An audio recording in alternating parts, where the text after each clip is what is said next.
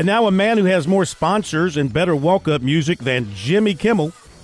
We bring you Mike Morgan. Morgan on the move. Morg, how are you?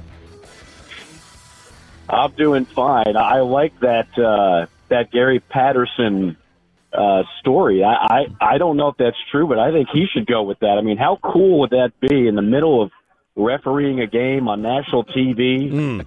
Guy lines up for a for a big kick, and there you see Gary in the corner of your screen taking out his cell phone and handling an auto insurance claim. That's that's a that's a guy who cares right there. That's a State Farm difference. Well, I was trying to keep it simple, but I mean we can make it more dramatic. I was trying to keep it to an extra point in a Wake Forest game, but it could be a, a game-winning field Hey. goal in a Notre Dame game, and uh, he Or- gets a phone call. Yeah, absolutely. Could be 22-22 with the extra point.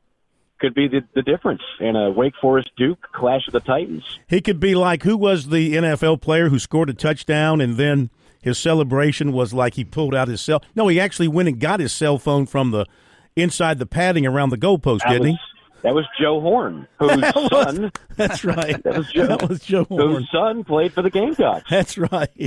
yeah. That's great. That's great. Well, you're sounding good. I know Yeah. you were uh, fighting it a little bit uh, last night Uh, going into your ball game, so I'm glad you're feeling better. You'll be in Columbia for the Gamecocks in Missouri.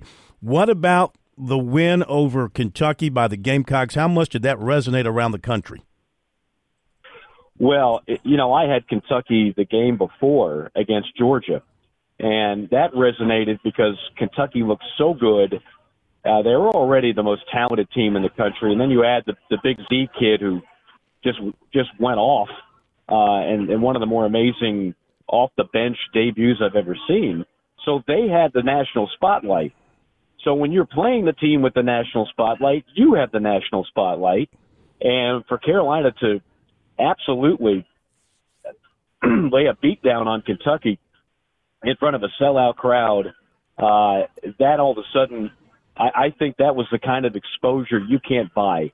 Uh, it was a game on a, again, on a Tuesday night. There's not a whole lot else going on. And everybody wanted to see, uh, and I say everybody now, obviously we're talking outside of Gamecock Nation. On a national basis, a lot of people were enamored with the Kentucky story and the, the Big Z story, and then they what they tuned into was, oh my goodness, uh, who are these guys? And you know, for, for those of us who've been covering the league and Carolina all year long, not that big of a surprise in terms of what they did. It's it's how they did it. I mean, how they dominated. I'm not surprised they won the game at home. I think if you're a good if you're a good team, and this is obviously a good team, you can pull off an upset almost uh, over anybody at home. Uh, but to dismantle and absolutely annihilate Kentucky the way they did, that was the surprising part to me. So here is little old Lamont Paris against John Calipari, and he's two and zero lifetime against him. That's Yeah. uh, I don't think anybody saw that coming when Paris took over at South Carolina that he'd be two and zero against Kentucky. Maybe last year was a one off, but not this year. That was a downright convincing, well coached, well prepared win by South Carolina. But now I think, and you know the ebbs and flow of this sort of thing, because South Carolina is a good team, but it's not a super team yet. Maybe it morphs into one. They have got to be doubly prepared for this Missouri game that you'll call on Saturday. Missouri's winless in the league. They played a close game with the Gamecocks just recently out in Cuomo. Uh, I'm sorry, Como. And if they if they're not on their game, if the fans are not there in the same sort of fervor they were on Tuesday night, they could just come out and lay an egg here, and everything they gained on Tuesday night will go down the drain. No, I, I mean that's a great point. Uh, it you know they Missouri had Texas A&M on the ropes just a few nights ago in College Station. In, in other words, they're going to beat some people, and they're going to snake bite some people. And if you're not careful, it's going to be you. So you're absolutely right. And to your other point, you know the the, the brilliance of this coaching job by Lamont Paris is that they're not the most talented team. They're not even close to the most talented team. If you just base it on things like NBA, like pro type guys, you know, if this were a combine, I'm not sure who on the the roster. I mean, the the, the Murray Boyles kid might be the most highly sought after NBA prospect a year or two from now. Mm-hmm. Uh, but but that's you know thankfully that's not what college basketball is won on all the time. If it was, Kentucky and Coach Cal would have about a dozen national championship trophies instead of the one that they have since he's taken over. Uh, what what Lamont Paris has done has institute a, a culture there, the way they play the game. Uh, they they do not concede anything on the defensive end, and they they don't compromise their style. It's not always the prettiest. Just like if been, if you watched Wisconsin under Bo Ryan, which clearly that's where he that's where his pedigree is. Mm-hmm. I, I feel like I'm watching a Wisconsin game from ten years ago when I watched this Carolina team play. And those Wisconsin teams won a lot of games against teams that were quote unquote more talented. Uh, but the system, look, defense and handling the basketball, that travels. If you play D and you value possession and you don't just turn it over, uh, that travels no matter where you are, and it's going to help you win games where you're not the most talented team.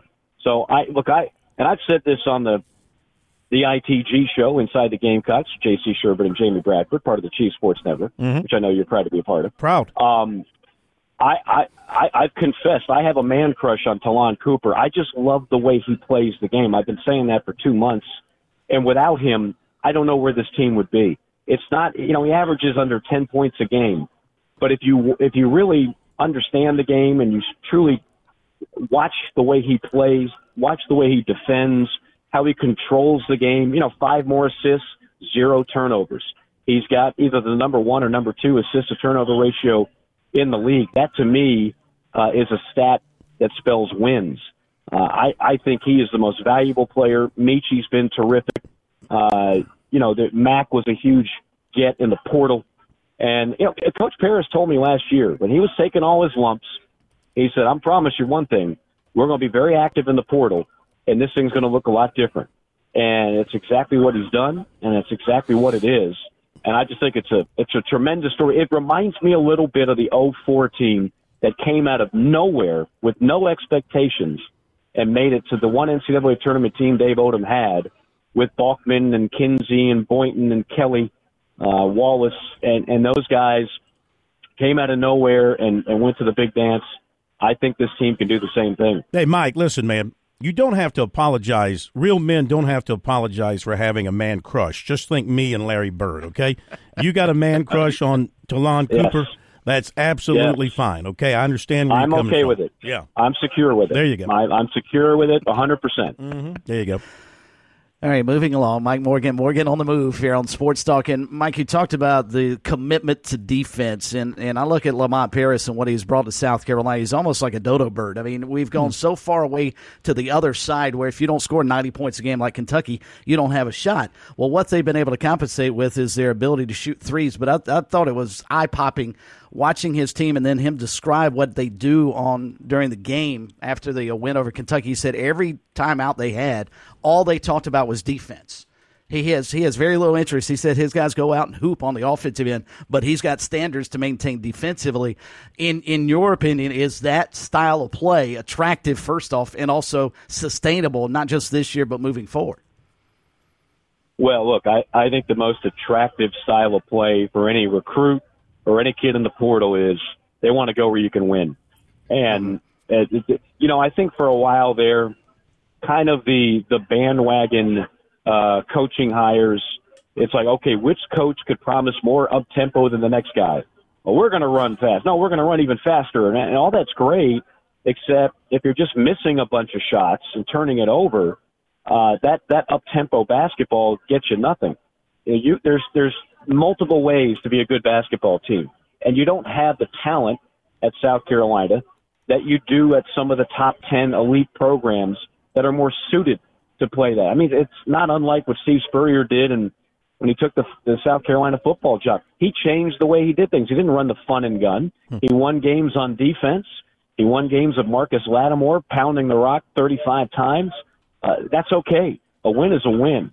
And I think the DNA of what Lamont Paris does to, to win games actually fits very nicely with the kind of players that he's going to be able to attract at South Carolina. But again, the more he wins, like if they get to the tournament this year, And that's that's I mean right there that's a coup. Remember this team was picked last in the league, not by me, Right. Hmm. but by the voters in Birmingham. And Phil, I know you were there with me. We had to fill out a ballot. I, I don't know where I had Carolina. I know it wasn't 14 or anywhere close to it. Uh, they, if they get to the tournament, it's already SEC Coach of the Year in my mind. If they win a game or two, a lot of people across the country are going to realize there's something good going on in Columbia. And I think a number of recruits will be attracted to that, and a number of players in the portal will be attracted to that. Not to mention, if you and I've, I've said this for years, when people talk about the Colonial Life Arena, it's too big, it's too this, it's too that. When this team is good, they pack it, and I expect there to be a great crowd on Saturday as well. And I don't think anybody was worried about the the building being too big with 18,000 fans screaming hmm. in a win against Kentucky. And I don't think it'll be an issue on Saturday against Missouri. Mike, there are 10 teams right now in the SEC within two games of the lead. I would have thought before last night that Auburn may be the best because they had not lost uh, since Appalachian State beat them back in December. But as we approach the midway point of the conference season, who is the team to beat in your mind in the SEC? Well, here's the thing, and and I hope the fans take this the right way. You know what the dumbest chant in sports is? When you beat somebody that you're not supposed to beat, and I don't know if this happened or not because I wasn't there. I didn't hear it on the TV screen. Overrated. When you chant over, overrated. so in other words, what you're doing is you're just taking away from what you accomplished. Hmm. The best team in this league is still Kentucky. That's right. It's still hmm. Kentucky, and and Kentucky quite frankly, has the best chance of being in the Final Four of anybody in the league. So take that for what it's worth. You just beat one of the best teams in the country, the most talented team in the country, the team that's going to have a load of lottery picks in the country, and you beat them up good. And maybe you'll see them again in Atlanta, in uh, Nashville during the SEC tournament. Who knows? But I, I still think it's Kentucky one, it's Tennessee two, it's Auburn three, and I would say Alabama probably four. And then five through about 13, it's anybody can beat anybody. I, I don't think there's a huge difference between five and 13. And I still think this league is wired to get eight, maybe nine, but I feel really good about eight. And I feel really good right now about Carolina being one of those eight. So, Mike, before I transition real quick to NFL and some of the coaching hires, just had a quick soundbite here of, uh, of Phil's take on his love and admiration for Yeah. Larry Bird. Don't This be embarrassed. One hunk of a man. Just want to make sure I get out there. And uh, Yeah. so now with the NFL, Not two- embarrassed by that. nor should you be. Real men. So the Panthers ended up going with Dave Canales, the offense coordinator for the Tampa Bay Bucks. Not sure if they even completed an inter- interview with Mike Vrabel or not, but the Panthers have their guy. David Tepper has his next guy. And uh, the Atlanta Falcons over in your territory went with Raheem Morris, the defense coordinator coming over from the uh, from the Rams. Your thoughts on those two hires? Uh, um, I look. I, I gave up on trying to figure out what the Panthers are doing uh, a, a year or two ago. We all have, Uh, Mike. I, yeah, I, I, I mean, I, I, I, have nothing for you there. I really don't. But in terms of the Falcons, I, the they clearly wanted Belichick. They missed. They clearly wanted Harbaugh. They missed. Raheem Morris is a hire that inspires no one. I, I don't. I don't know. I know he was in Atlanta for a while. I know everybody likes Raheem Morris. I know he's been a head coach before. Um, but that that is a that is a hire that motivates and inspires nothing with a fan base that is very frustrated and disgruntled, and a franchise that still doesn't have a quarterback and now has a retread as a head coach. Mike, just to add to to the Panthers, we've all been equally confused about that. In the entire history of the Panthers organization, there have been nine head coaches. That's including full time and interim coaches. Six of those nine have been under David Tepper, soon to be seven out of the ten coaches in the history of the Panthers franchise. Also, his Yeah. Charlotte MLS team has had three coaches and is currently trying to hire the fourth, and they've only played two seasons. Just putting that out there. Yeah, I, uh, well, like I said, I mean, uh, he's clearly uh, doing things his way, and uh, you know, I I know some people over there that used to work for him, um, but it's it's just a different deal over there.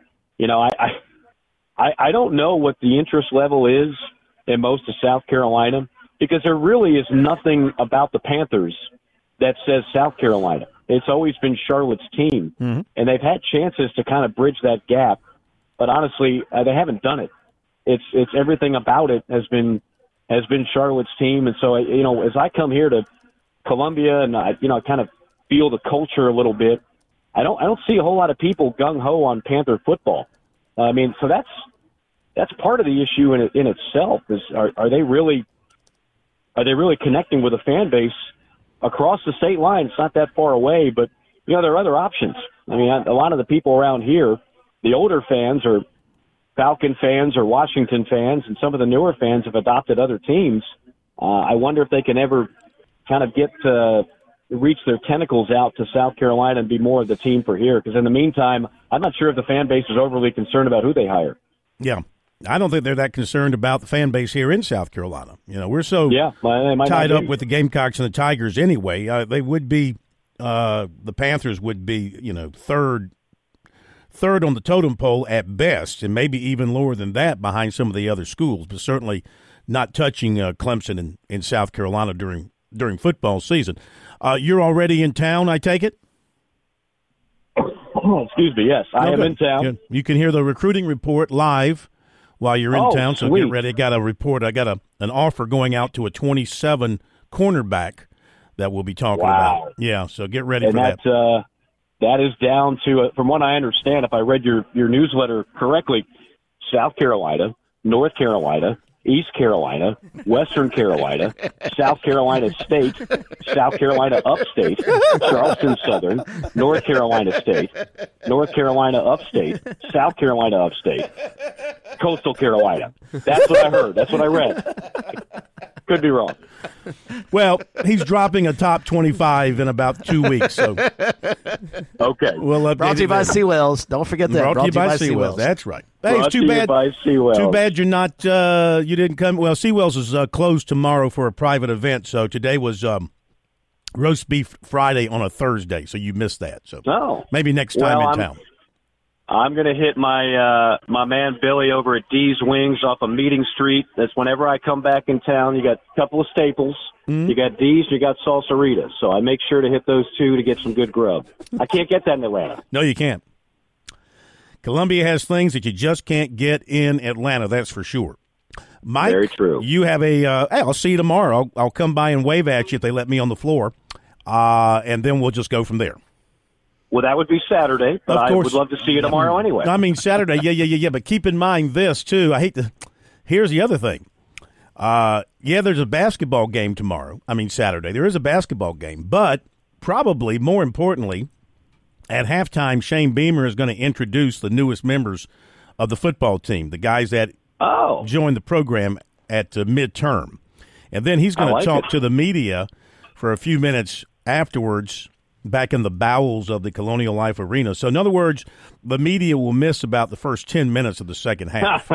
so, well, I'm sorry to hear that, but if they want, they can go back and watch the DVR, Mm. and uh, we'll we'll see, we'll still uh, keep calling the game even when Shane's talking. do you think you'll have Shane on live television on Saturday, maybe? Uh, if he wants to, we've we've done coaches interviews before. Mm-hmm. We've had several on. Yeah. You know, it, it really depends. I don't want to. I don't want to cut into uh, his valuable time. He's got a press conference. It's a lot of stuff going on. Mm. But uh, if we can't get him, we'll, we'll we'll get you instead. I'm always available. Uh, we look forward to it. Always that. I available. think, Or uh, Teddy Hefner. I I, can think America needs more corn. I can get Teddy for you. Now, Teddy Hefner's available. Ted, we'll just be happy if Teddy can make it to the arena. Okay. I'll see you Saturday, if not tomorrow. Thanks, Mike. All right, Thanks, sounds Mike. good. See you guys. Mike Morgan, Morgan on the move.